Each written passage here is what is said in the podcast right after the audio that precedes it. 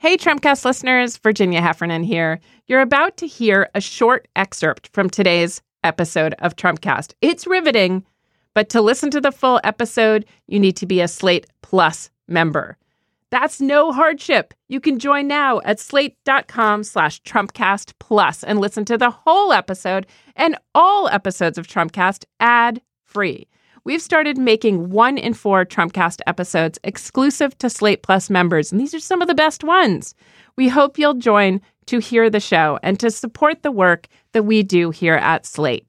You'll get no ads on any of our podcasts and extra content from Slate shows like Slow Burn and the Slate Political Gabfest. So sign up now at slate.com slash Trumpcast Plus to get every single Trumpcast episode in full. It's only $35 for the first year. Thanks for listening.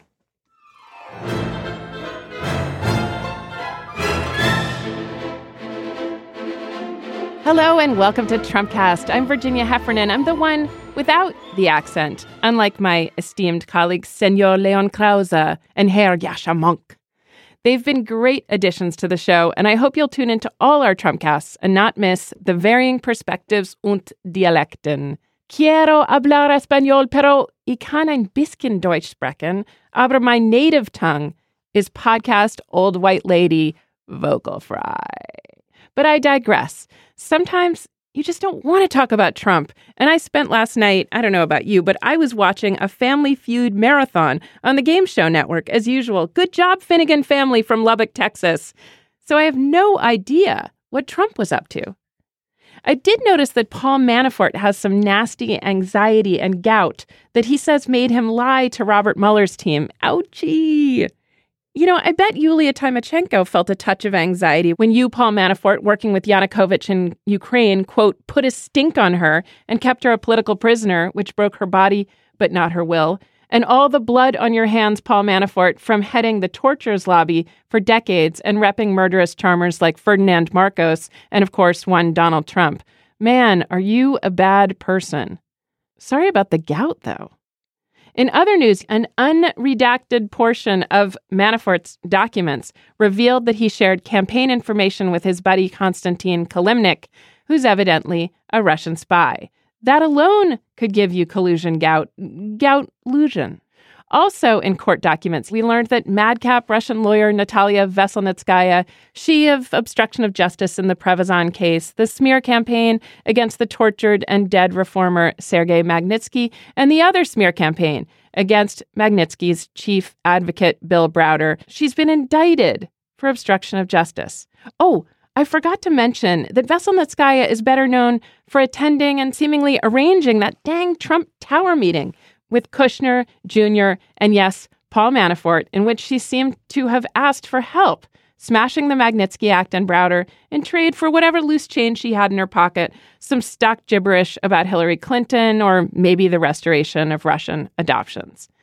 I can't stop thinking about Natalia's Wild Week in New York City, set in that gorgeous and sinister Manhattan in June, in which she obstructed justice for Prevezon, dined with Glenn Simpson, and tried to crush that Magnitsky Act in a colludathon with Manafort, Kushner, and Jr. Whew. Calgon, take me away. My guest today is among the few commenters on the Trump crisis who can speak to all of these things Russia, the tactics used by the likes of Paul Manafort, and the American Family Feud crowd who might or might not continue to support the president on this dangerous and brutal shutdown border play. She's Sarah Kendzior, the author of The View from Flyover Country and the host of the podcast Gaslit Nation. Sarah, welcome to Trumpcast. I'm so glad you're on the show. Oh, thank you for having me. So, you're the author of the brilliant The View from Flyover Country, which I wish I had read before the election, but I consumed after the election once you came to my attention as a key figure in what I increasingly think of as the war effort.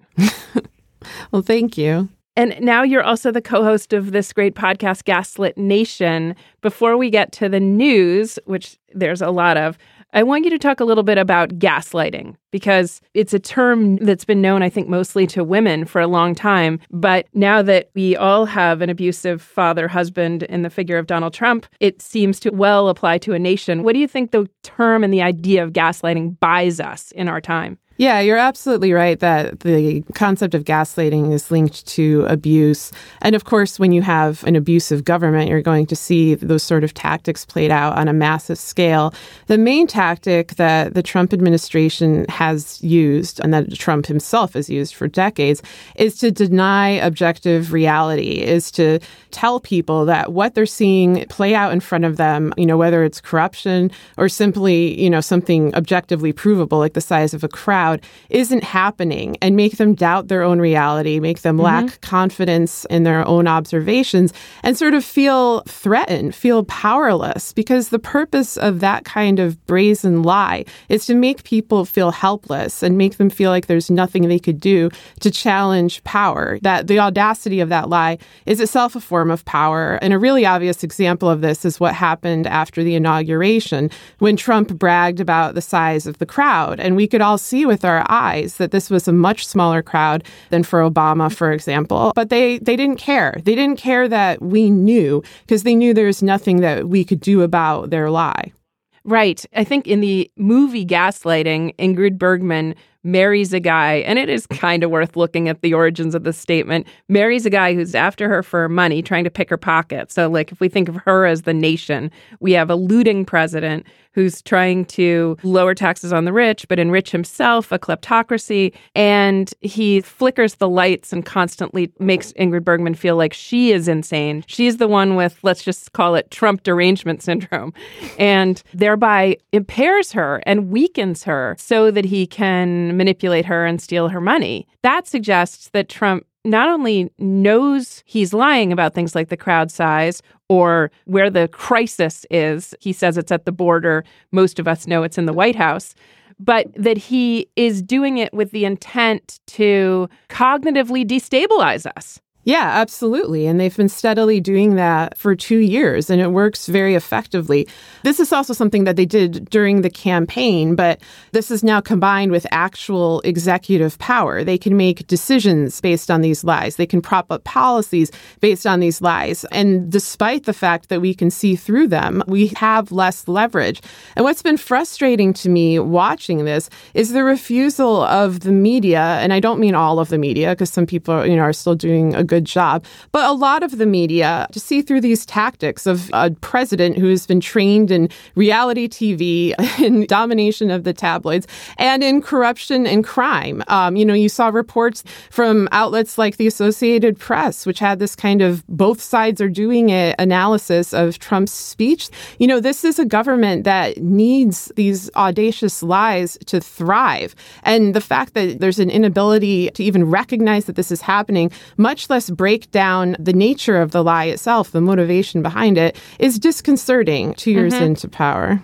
You've been tirelessly on this idea that the sort of traditional media has been too overwhelmed. I think that's the sympathetic view. And no one expected that the White House would ever be occupied by an asset of a foreign country using the same, as you said when we talked earlier, the same rhetoric, the same tropes, the same strategies to destabilize a country and make the problem feel like it's ours and not theirs, not his, not Trump's you just have been on the front lines reasserting the truth over and over again. You've a reputation for this Cassandra like fury on Twitter, where you never let a lie pass unchecked. For any Trumpcast listeners who don't follow Sarah on Twitter, you're missing out. You started by writing for the Globe and Mail. How did you come by your perspective? How did you sort of maintain the idea in the face of plenty of heat that you take on Twitter that there was something you needed to do about this and another story that needed to be told? Yeah, before writing for the Globe and Mail, you know, which I began doing in 2016, I got a PhD in anthropology, and my focus of mm. study was authoritarian regimes in the former Soviet Union. And of course, Trump, when he began running, you know, I recognized a similar figure. I knew that if he would win, he would rule as a kleptocrat. I did not know at the time just how closely related he was, you know, in a non metaphorical way, in a very literal and tangible way, to autocrats from the former Soviet Union. Although, you know, once he hired Paul Manafort, that became clear. Once he asked for Hillary Clinton's emails from Russia at a press conference, that became mm-hmm. enormously clear.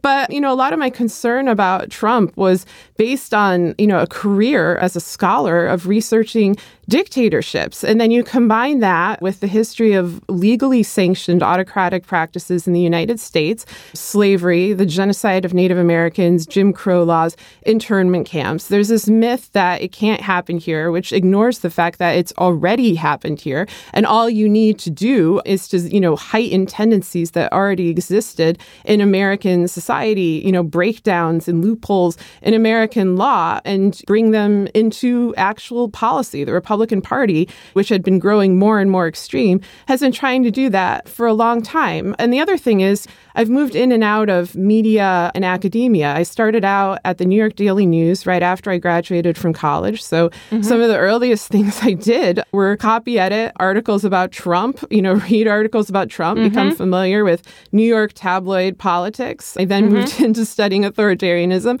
I then began, you know, studying and writing about the breakdown of the United States from my basis in St. Louis and of the Midwest, which was hit especially hard and which became a target for Trump. You know, this was the place with the pain that he preyed on. And so I saw his win as feasible, you know, for the primary, mm-hmm. for the mm-hmm. general. And I knew that he would rule uh, like an autocrat and that checks and balances would not necessarily save us. So I felt like a moral obligation to warn people and to try to situate this in historical context. You know, this is not about my personal dislike for Trump. This is about my deep concern for the stability of this country, for the protection of citizens, you know, for the people who have already been killed or harmed or who are suffering, you know, for the workers right now who are not getting paid. This is going to keep getting worse unless people step up and do something. But you can't do something if you're not even going to acknowledge that the problem exists. So if I can help in that capacity, then that's what I'm going to do.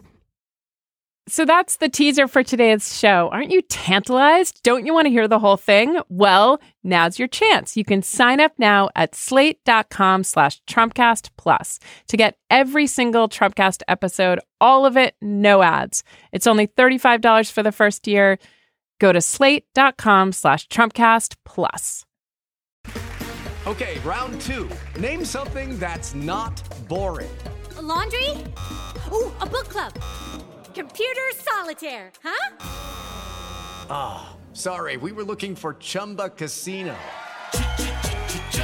That's right. ChumbaCasino.com has over 100 casino style games. Join today and play for free for your chance to redeem some serious prizes. ChumbaCasino.com. No purchase necessary. Full prohibited by law. 18 plus terms and conditions apply. See website for details.